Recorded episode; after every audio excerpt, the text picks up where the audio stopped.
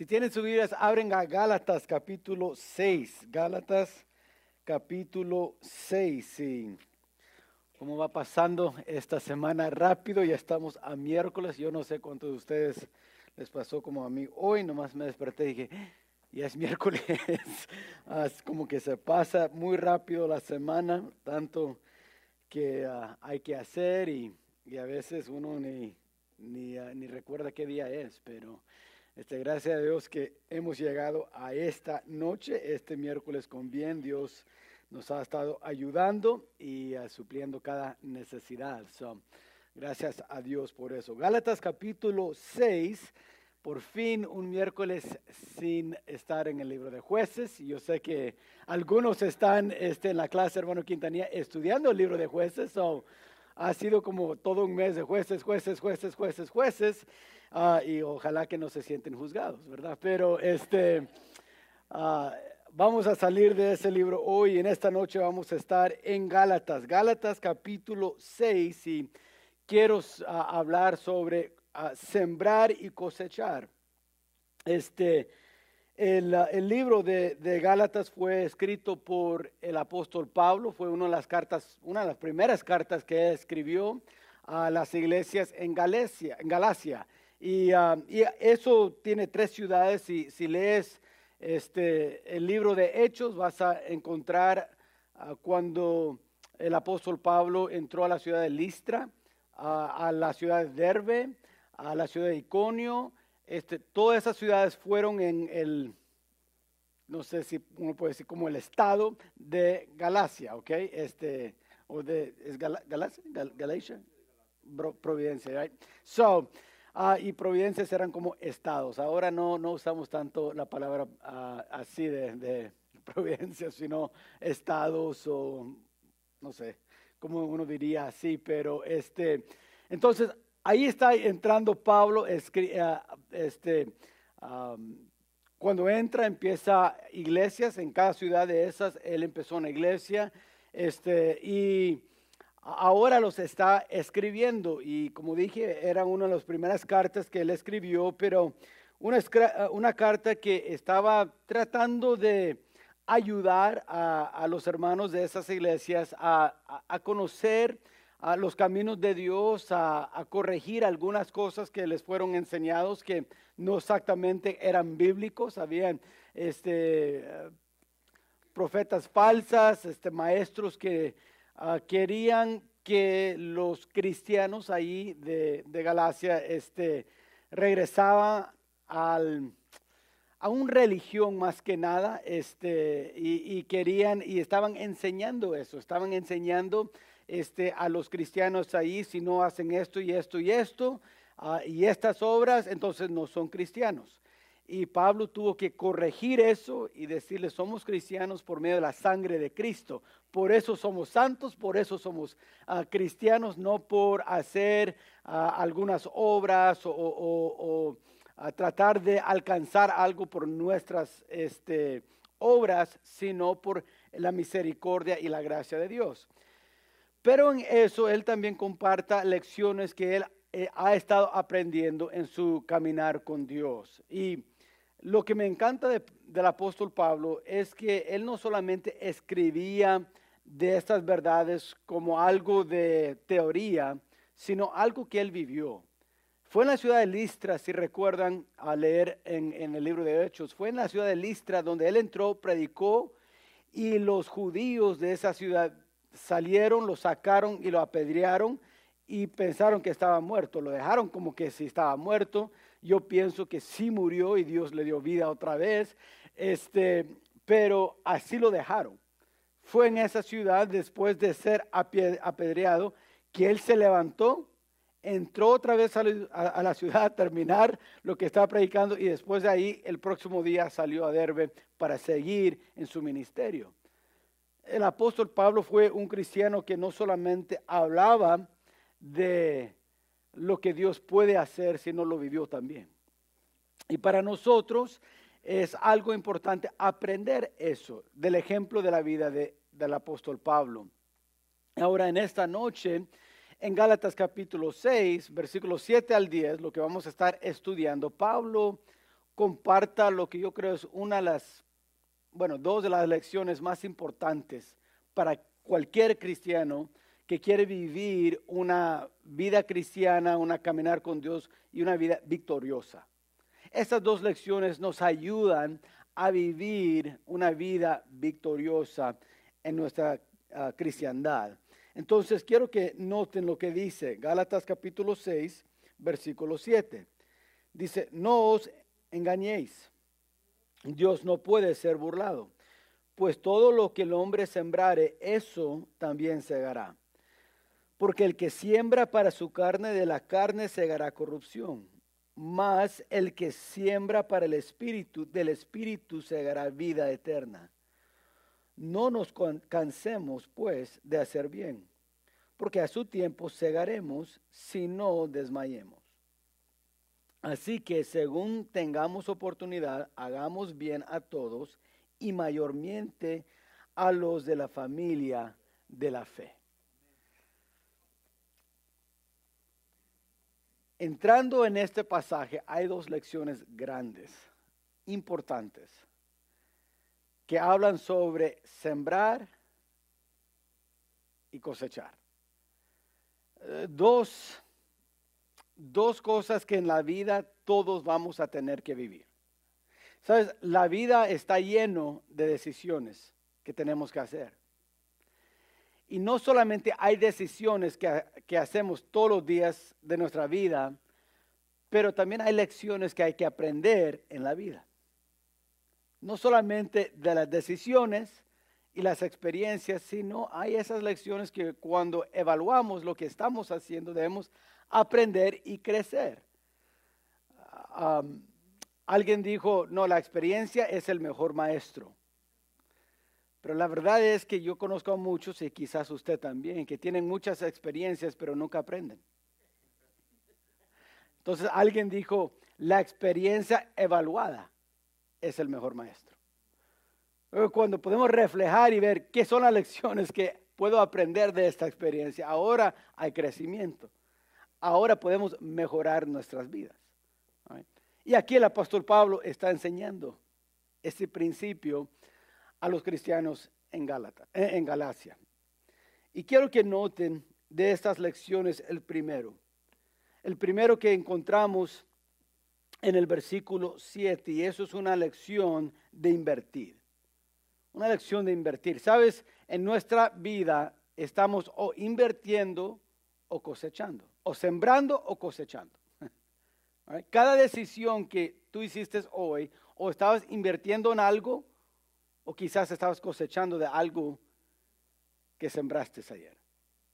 El pastor siempre decía esto, si pueden recordar, él decía, este, ayer eh, eh, hoy vivimos las decisiones que hicimos ayer y mañana vamos a vivir las decisiones que hacemos hoy. Y eso está basado en este principio. hay, en la vida hay una lección sobre invertir. Me gusta lo que dijo este, un hombre de negocio de los 1800 se llamaba George Moore y dijo esto, dijo, ah, lo que gasté es algo que, de lo que tenía y ya no lo tengo. De lo que ahorré, lo perdí. Pero todo lo que regalé, lo tengo. Ah, él había aprendido, ¿sabes? Invertir es dar. La lección de invertir es, es sembrar sembrando semillas de buenas obras, semillas de amor, de ánimo. Estar sembrando en la vida, invertir en las vidas de otras personas. Sí, lo que sí sabemos, cuando sembramos, no siempre podemos cosechar inmediatamente, ¿no es así? Entonces, en la lección de invertir en nuestras vidas, ah, vamos a aprender que invertir toma tiempo. Si queremos sembrar, invertir en la vida de otros, no significa que lo que le enseñamos ya para mañana ya lo entienden y ya lo están viviendo. No es así. Al igual que cuando plantas eh, o siembras una semilla de árbol de manzana, para el otro día no hay un árbol ahí enfrente de la casa. Toma tiempo para que crezca. Entonces, invertir toma tiempo. Sabes, en la vida cristiana siempre estamos teniendo que decidir, voy a invertir en mi vida cristiana, en mi caminar. Sabes, toma una decisión de, de parte de ti y de parte de mí, invertir tiempo en leer las escrituras.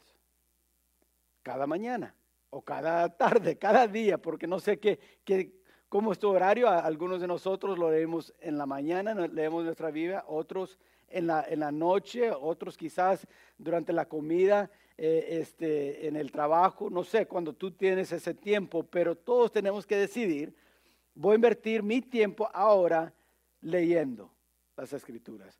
Se requiere inversión en orar. Se requiere tiempo, una decisión de meditar sobre lo, lo, que significa lo que estoy aprendiendo y leyendo. Sabes, se requiere tiempo como cristiano, se requiere una inversión de tiempo para escuchar los problemas de otros y tratar de entender cómo van. Este se requiere una, una decisión para servir a otros. Hay veces cuando lo que están pidiendo algo que puede ser nomás cinco minutos de tu tiempo. Pero hay a veces donde alguien está en necesidad y va a tomar una hora o tres horas de tu tiempo. Y tú tienes que decidir, ¿voy a invertir ese tiempo o no? Y como cristianos debemos estar buscando dónde puedo invertir en mi vida. ¿Dónde? ¿Dónde? Porque el apóstol Pablo dijo, mira, eh, parte de la vida cristiana es ir sembrando nuestra vida, invirtiendo en otras cosas y en otras personas, invirtiendo, no malgastando el tiempo, sino invirtiendo el tiempo. Ahí en Salmo 119, el salmista habla de esto. Porque, sabes, el tiempo es tan valoroso, es más que el dinero. Sabes, el dinero siempre se puede reemplazar, pero la vida no. El tiempo no. Cuando se pasa el día, se pasó. Ahora, Gracias a Dios servimos a un Dios que nos da a veces segunda y tercera oportunidades para cumplir lo que Él nos ha llamado a cumplir, pero esas 24 horas ya pasaron. Por, eso en Salmos 90 Moisés dijo, enséñanos a contar nuestros días y aplicar nuestros corazones a la sabiduría, al entendimiento, al conocimiento de Dios. Entonces, mucho de la vida cristiana es invertir en otros. En este año de 2022, lo que hay que decidir para usted y para mí hoy en esta noche es invertir. Y entender, al invertir, eso va a tomar tiempo, tiempo, tiempo. Sabes, el tiempo da más valor a lo que estás invirtiendo el tiempo le das más valor a cualquier cosa en lo cual estás invirtiendo. En otras palabras, con el tiempo esa inversión debe estar creciendo. Eh, el pastor Noé, mi papá, invirtió 40 años en este ministerio. Y este ministerio tiene más valor 40 años después que cuando empezó, porque así es la inversión, va creciendo. Sabes, este, hice eh, eh, esto, no sé cuántos este, invierten su dinero o no, pero en el 1981 había una compañía pequeña que se llamaba Apple. Yo sé que está muy grande ahora. Apple. Y a cada acción valía 10 centavos. Imagínate, 10 centavos. Ahora, si en el 1981 tú hubieras invertido 100 dólares, solamente 100 dólares, comprando, ¿qué será? Mil acciones más o menos de esa compañía.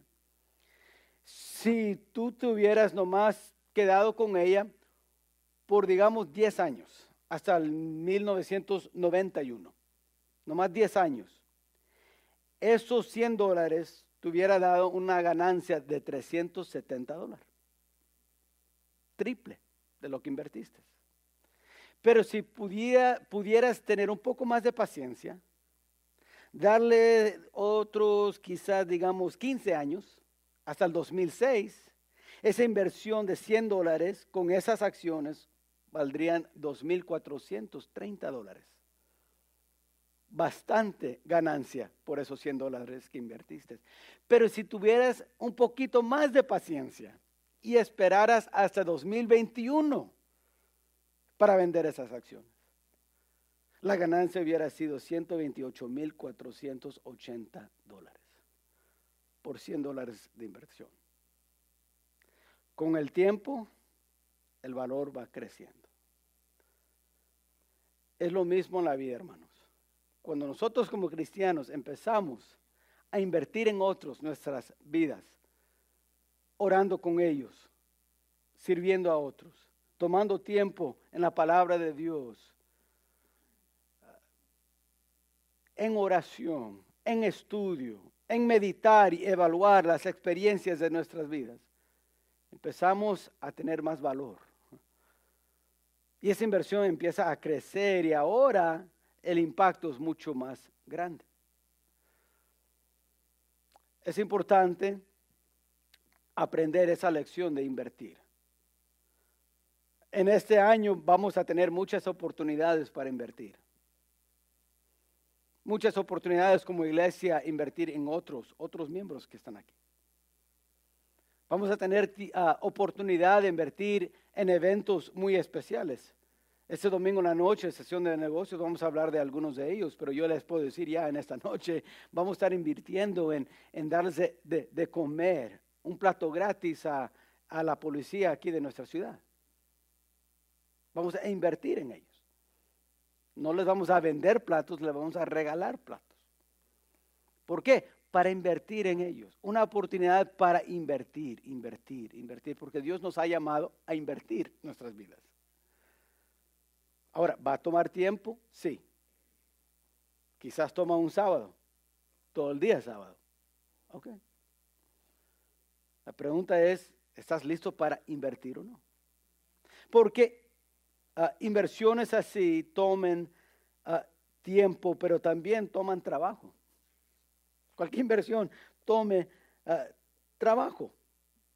Y sabes, hermanos, algo que a veces se me viene a la mente y tengo que recordarme muchas veces en mi vida, o me he tenido que recordar muchas veces en mi vida, es que todo lo que va a sobrevivir, todo lo que va a tener significancia de lo que yo hago en esta vida, va a ser las cosas que invertí en la obra y el reino de Dios solamente. Las metas que alcancé en mi ahorros de banco no va a significar nada en mil años de hoy.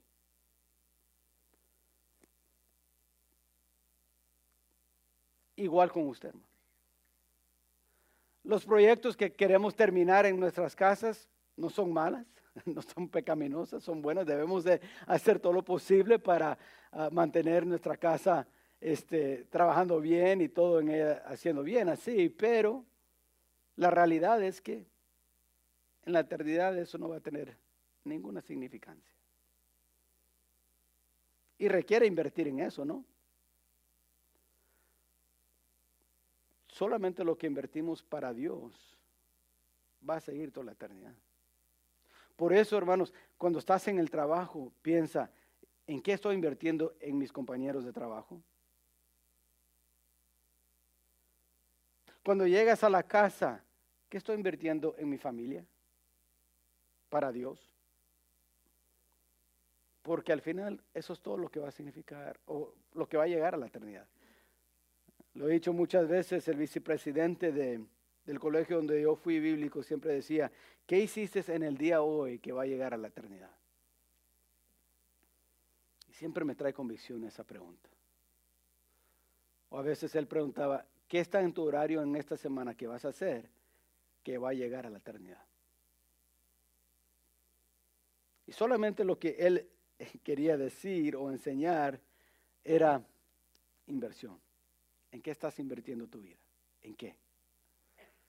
porque a Dios le importa en qué estás invirtiendo. Y recuerda, al invertir, uno va a tomar tiempo. No siempre vas a ver este, todo cambiar de un día a otro. no vas a ver los resultados de un momento a otro así. No, no, va a tomar tiempo. Y va a tomar trabajo. Pero así trabaja la inversión. Y entre más tiempo que pasa y más trabajo que le das, más valor tiene. Por eso es tan importante preguntarnos, en la obra de Dios y en el reino de Dios, ¿cuánto estoy de mi tiempo invirtiendo? ¿Y cuánto trabajo estoy invirtiendo? Dijo o escribió el apóstol Pablo, no os engañéis.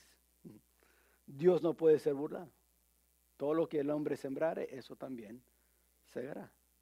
Una lección de sembrar, invertir. El misionero David Livingston fue un misionero al continente de África, un, hombre muy conocido este, por lo que él hizo.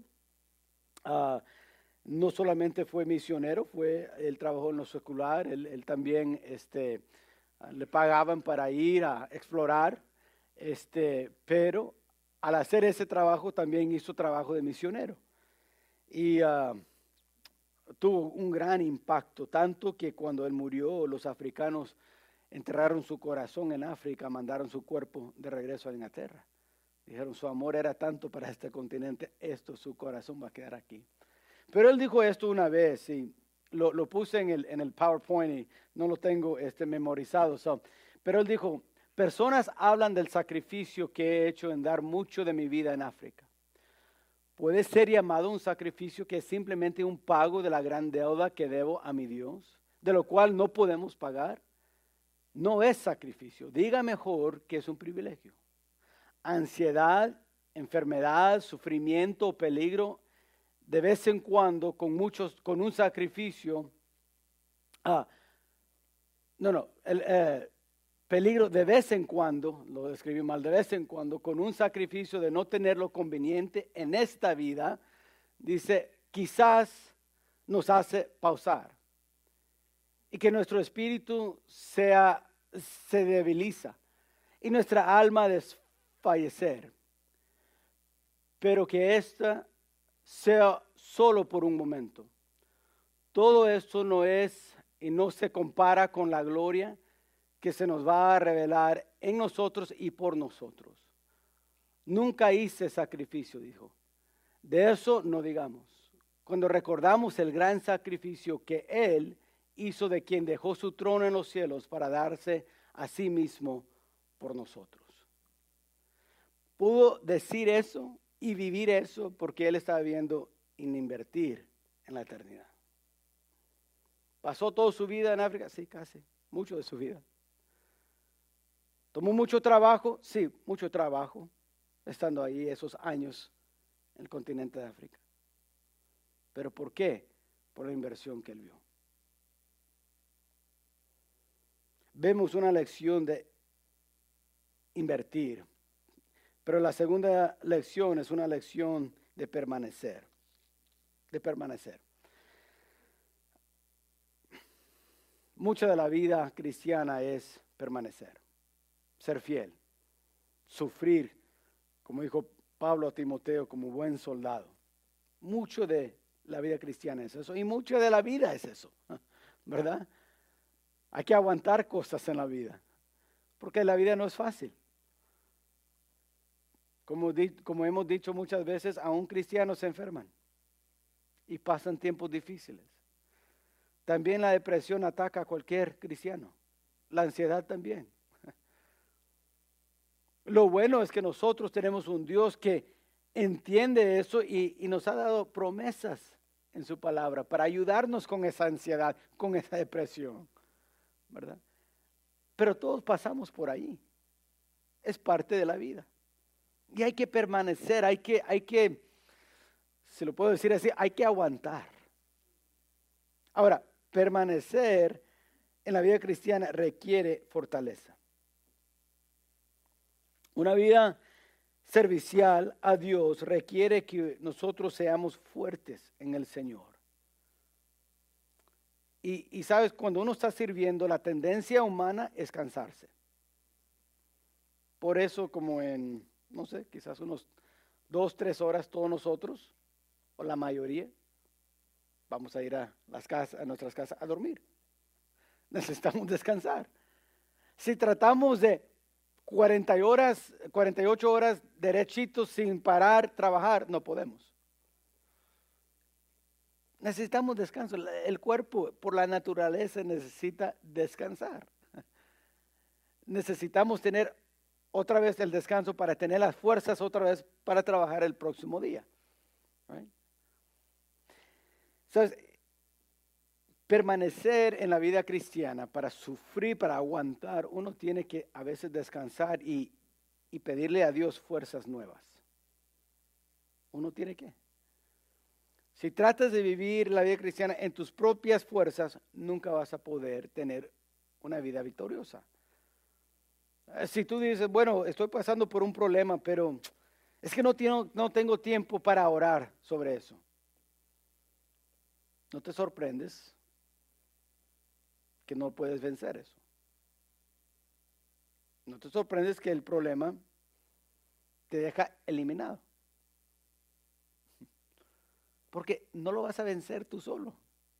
Necesitas las fuerzas de Dios. ¿De dónde sacamos las fuerzas de Dios? Por medio de la oración, las disciplinas cristianas, este, oración, leyendo la palabra de Dios, este, ah, pidiendo y eh, consejo de, otros hermanos en Cristo y hermanas en Cristo y, pedir ah, ah, la guianza de otros que quizás han pasado por ahí y, preguntándoles qué, aprendiste, qué, qué, fue que Dios te enseñó por medio de esa prueba y, y por medio de todo eso uno puede pasar y vencer cosas en la vida. Pero eso requiere que buscamos en otros, en Dios y en otros, la fortaleza que necesitamos. A veces pensamos, no, no, solamente yo y Dios. Ok. Pero podrías tener aún más fuerza si sigues lo que Dios dice. Cuando dice animados unos a otros.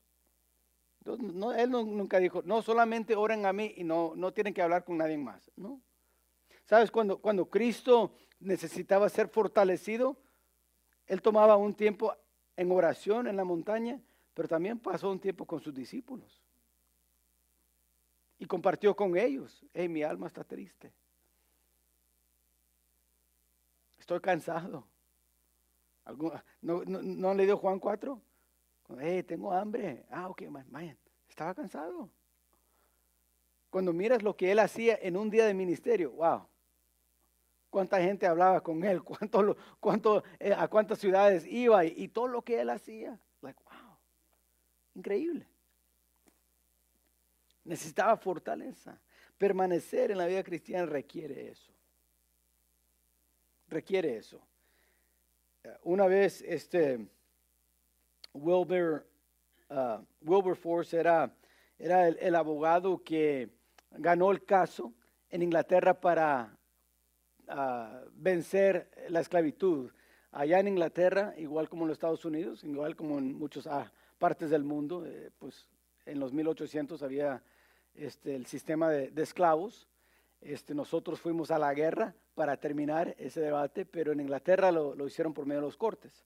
Y William Wilberforce fue un cristiano que fue el abogado que estaba peleando por eso y una vez estaba tan desanimado porque habían perdido caso después de caso de caso y estaban uh, apelando la, la palabra a cada corte, más alto, más alto, más alto. Y, y John Wesley era un evangelista, ah, e, evangelista ahí en Inglaterra y era amigo de, William y, y le, le, mandó un mensaje una vez y lo tenía en su Biblia William y, y una vez que estaba en la corte y estaba nomás desanimado, triste por lo que estaba pasando en el caso, encontró ese papel.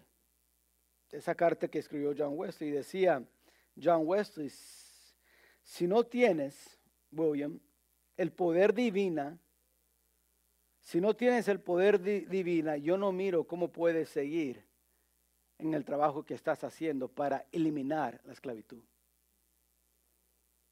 Dijo, no sé, sin el poder divina, si Dios no te ha levantado para esta obra, si no es por Dios que Él te ha dado el poder y te ha puesto aquí para hacer esto, entonces te van a vencer la oposición del hombre y diablos.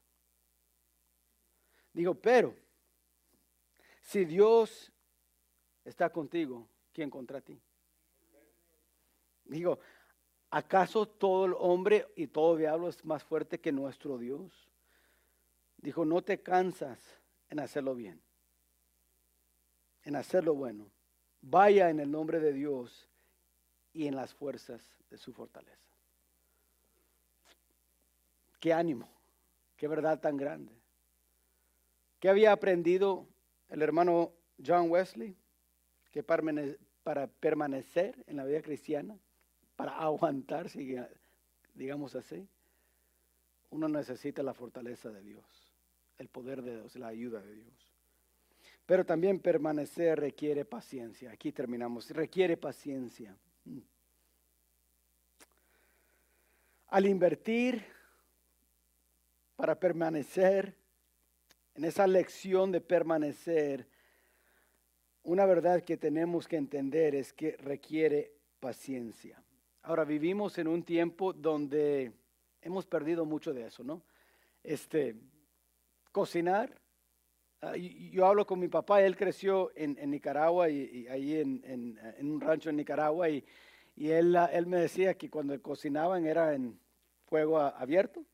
Es así, así se dice en español, fuego abierto, o sea, con... ¿Cuántos crecieron algo así, similar? ¿Ok? Ah, wow, muchos de nosotros aquí, ok. Entonces, sí entienden. no había microondas. Entonces, cocinar era cosa de paciencia. Era algo que, ok, va a tomar quizás media hora, una hora, hora y media preparar la comida. Pero mucho de eso ha cambiado en nuestra cultura. Podemos ir a McDonald's y en cinco minutos tienes hamburguesas, papitas y una soda. Y por cinco dólares. Es, algo rápido. Entonces, algo que hemos perdido y es algo, una disciplina que tenemos que de, verdad trabajar en ella hoy en día es paciencia. I mean, vamos a un restaurante, si no está la comida en 10 minutos, ¿qué decimos al mesero? Hey, nuestra comida este, ordenamos hace como 10 minutos. Este, ¿Dónde está la comida? Y, muchas veces, no, no, no que eso es malo, no digo si alguien dice, ay, ¿dónde está mi comida? Eso es malo. No estoy diciendo eso. Lo que estoy diciendo es que la paciencia se ha perdido. Porque estamos en una sociedad donde rápido, rápido, rápido. Aquí, yo no sé cuándo, me da pena preguntar esto, pero porque no lo hacemos ya mucho, pero escribir una carta y mandarlo por el correo. ¿Cuánto lo han hecho en este último año, a lo menos en este último año una vez? All right, all right. Somos como cuatro aquí. Right? Normalmente lo que hacemos es teléfono. ¿Por qué? Porque la respuesta es inmediata. Mandar text y eres de cierta edad, ¿verdad? Joven. Uh, o por Instagram o por algo así, you know, TikTok. Y, y, hay esa respuesta más rápido. ¿Por qué? Porque estamos en una sociedad donde paciencia no se practica mucho. Queremos toda esa satisfacción inmediatamente. Pero sabes, permanecer en la vida cristiana requiere que tengamos paciencia. cuando, cuando miras las grandes obras de Dios, las personas que recibieron esas grandes promesas tuvieron que tener paciencia. Isaac, ah, digo, Abraham esperó 70 años, digamos, y se casó a los 20. O a los 30, digo. 70 años para que Dios cumpliese su promesa que iba a tener su hijo Isaac. Wow, bastante tiempo. Israel tuvo que esperar 400 años para llegar a la tierra prometida. Estaban en Egipto por 400 años. Pero antes que estaban en Egipcio, Dios le había prometido, voy a darles una tierra. Le había prometido a Abraham, a Isaac, a Jacob. Pero 400 años después pues, se cumplió. paciencia. Pienso de ah, Simeón y, y, Ana, yo creo, en el templo esperando al, al Salvador. Ella, 84 años, estar viuda esperando en el templo, va a venir el Mesías, va a venir el Mesías, va a venir el Mesías. Hasta un día llegó. Paciencia que la vida cristiana, permanecer en ella fielmente, requiere paciencia, requiere fortaleza. So, en esta noche lo que, lo que los quiero quizás retar, es decir, ¿en qué estás invirtiendo hoy? Dos lecciones que, Dios, que, que Pablo compartió ahí en Gálatas, que hasta hoy en día se aplican a nosotros. Lección de invertir, ¿en qué estamos invirtiendo? Y la lección de permanecer. Por eso en el versículo que es 9, no nos cansemos, dijo, pues, de hacer bien. Hagamos bien a todos y mayormente a los de la familia de la fe. Dije, porque a su tiempo cegaremos si no desmayamos. Lección de permanecer, aguantar. Este, sabes, hermanos, en, en el mundo, y estas estadísticas son de los últimos tres años más o menos, o quizás han cambiado un poco, pero hay 1.5 billones billones de personas que hablan 6.656 idiomas que no tienen toda la Biblia en su idioma. 167 millones de personas hablando 2014 idiomas todavía necesitan alguna traducción a su idioma de la Biblia. En África hay 597 idiomas que representan 20 millones de personas. En las Américas hay 120 idiomas que representan 2.6 millones de personas.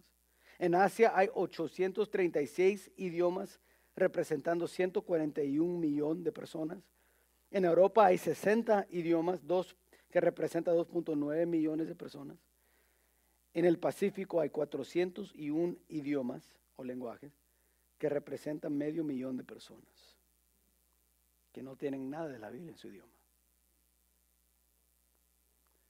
Y pienso a veces, ¿quién va a invertir en eso? Hay una, un ministerio, se llama The Bible Society. Y ese ministerio ha invertido en esto. Su meta es que cada idioma en todo el mundo tenga a lo menos, si no toda la Biblia, a lo menos un porcentaje de la Biblia en su idioma, donde ellos pueden leer y entender y escuchar la palabra de Dios, lo que nosotros disfrutamos cada domingo y miércoles. Y hay, una, hay un tribu donde ellos este, um, traducieron el Nuevo Testamento y tuvieron toda una ceremonia. Y lo grabaron y, y quiero que miran un poco de, de eso. Este, del ministerio de lo que hicieron y cómo recibieron estas personas este, la palabra de Dios. Go ahead and you can play it.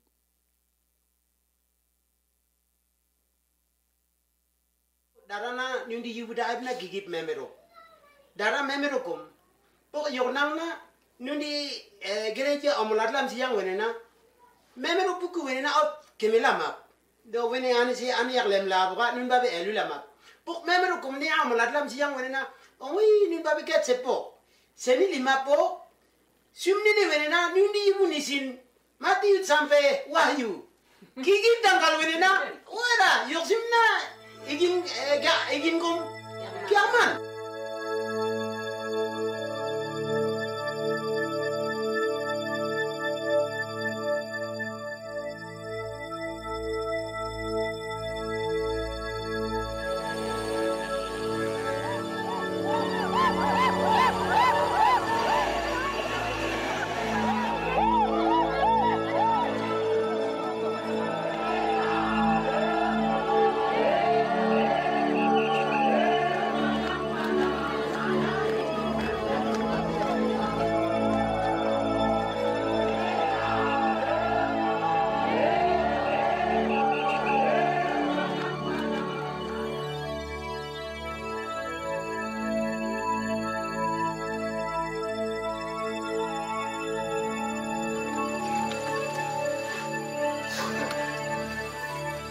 Yeah. up.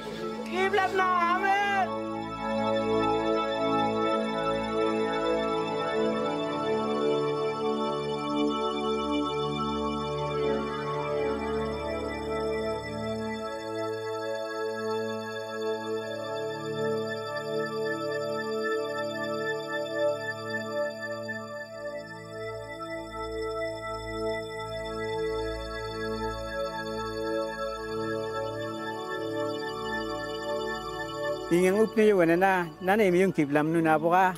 Nayok kumbok neri masyarakat. Imiyong e mapo ni sinap. Ni sinimiyong sa ngingang ulam upti. Naba ngingang ulam na yung. Neri igil na kikip lakawa piyo pertanyan lama ah, aparos nga na.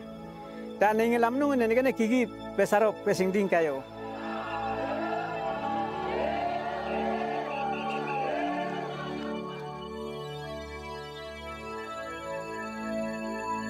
ne me yong duna but nan to nu ne ngi yong phi nun di alkita ba do wapti am pusun ba nu di yuda ap to bite me yong yu la rop ne nisina nun di yuda pa nu na ngiang kanga du to siga ne sonimi ane sonimi na e, e mi yong di gimi al ra raib me me roba ange nun di sari do be pi wenena nu di ma bo mo ma ba de si pa.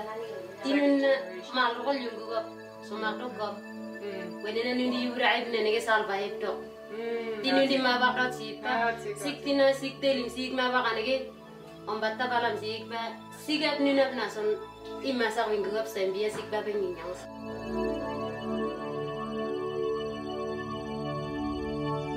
et nak telim na.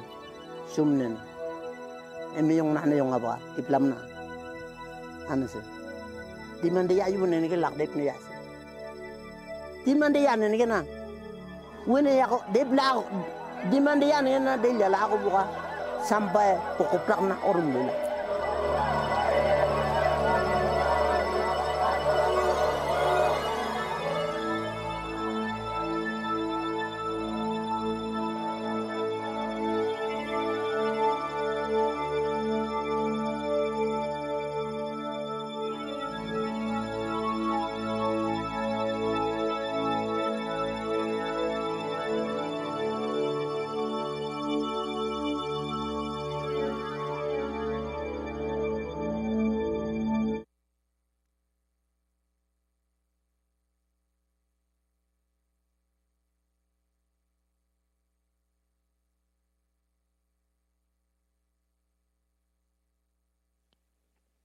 entendieron ese, esa lección. Invertir. El gozo solamente por un Nuevo Testamento. Pero alguien invirtió. Les tomó tiempo, trabajo. Tuvieron que permanecer, tener paciencia, fortaleza. Pero mira el gozo después. Hermanos, ese reto para nosotros. Invirtamos en este año. Oremos, Padre, te damos gracias. Te damos gracias por las lecciones de tu palabra, que son eternas y para siempre. Te damos gracias porque son de reto para nosotros. Ver lo que otros han hecho fácilmente pudieran estar viviendo y ganando y haciendo otras cosas. Pero ellos decidieron invertir en lo eterno. Ayúdanos a nosotros como iglesia, Padre, a tener esa misma visión, a tener ese mismo corazón,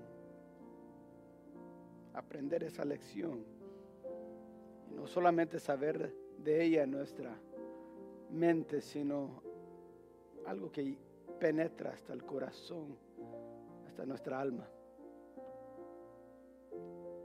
Ayúdanos a evaluar lo que nosotros hemos invertido. No sé, Padre, todo la inversión que fue el 2021. Pero te pido que como iglesia podemos invertir aún más en este año. A misioneros que necesitan apoyo, ayúdenos a invertir en ellos. Hay personas en nuestra ciudad, en nuestro trabajo, en nuestras vecindades, que necesitan escuchar el Evangelio. Ayúdenos a invertir en ellos.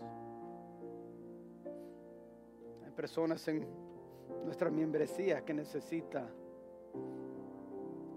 una palabra de ánimo, un consejo, una oración, una ayuda,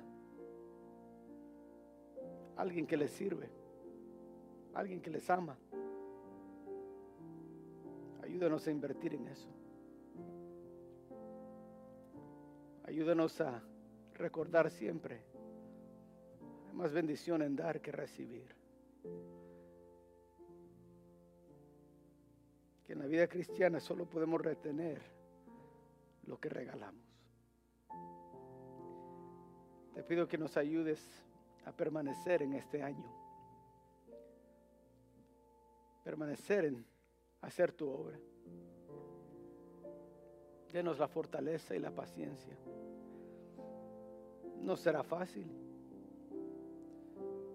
El diablo va a atacar. El mundo va a tentar. La carne va a querer que hagamos nuestra, nuestro propio plan. Ayúdanos a vencer, Padre. Ayúdanos a recordar esa lección de permanecer, de sufrir, de aguantar. Porque tu reino vale la pena. Lo eterno vale la pena. yo te pido, Padre, que nos ayudes a siempre recordar estas lecciones que en esta semana podemos invertir en lo eterno. Esto te lo pido, Padre, en el nombre de Cristo Jesús. Y amén.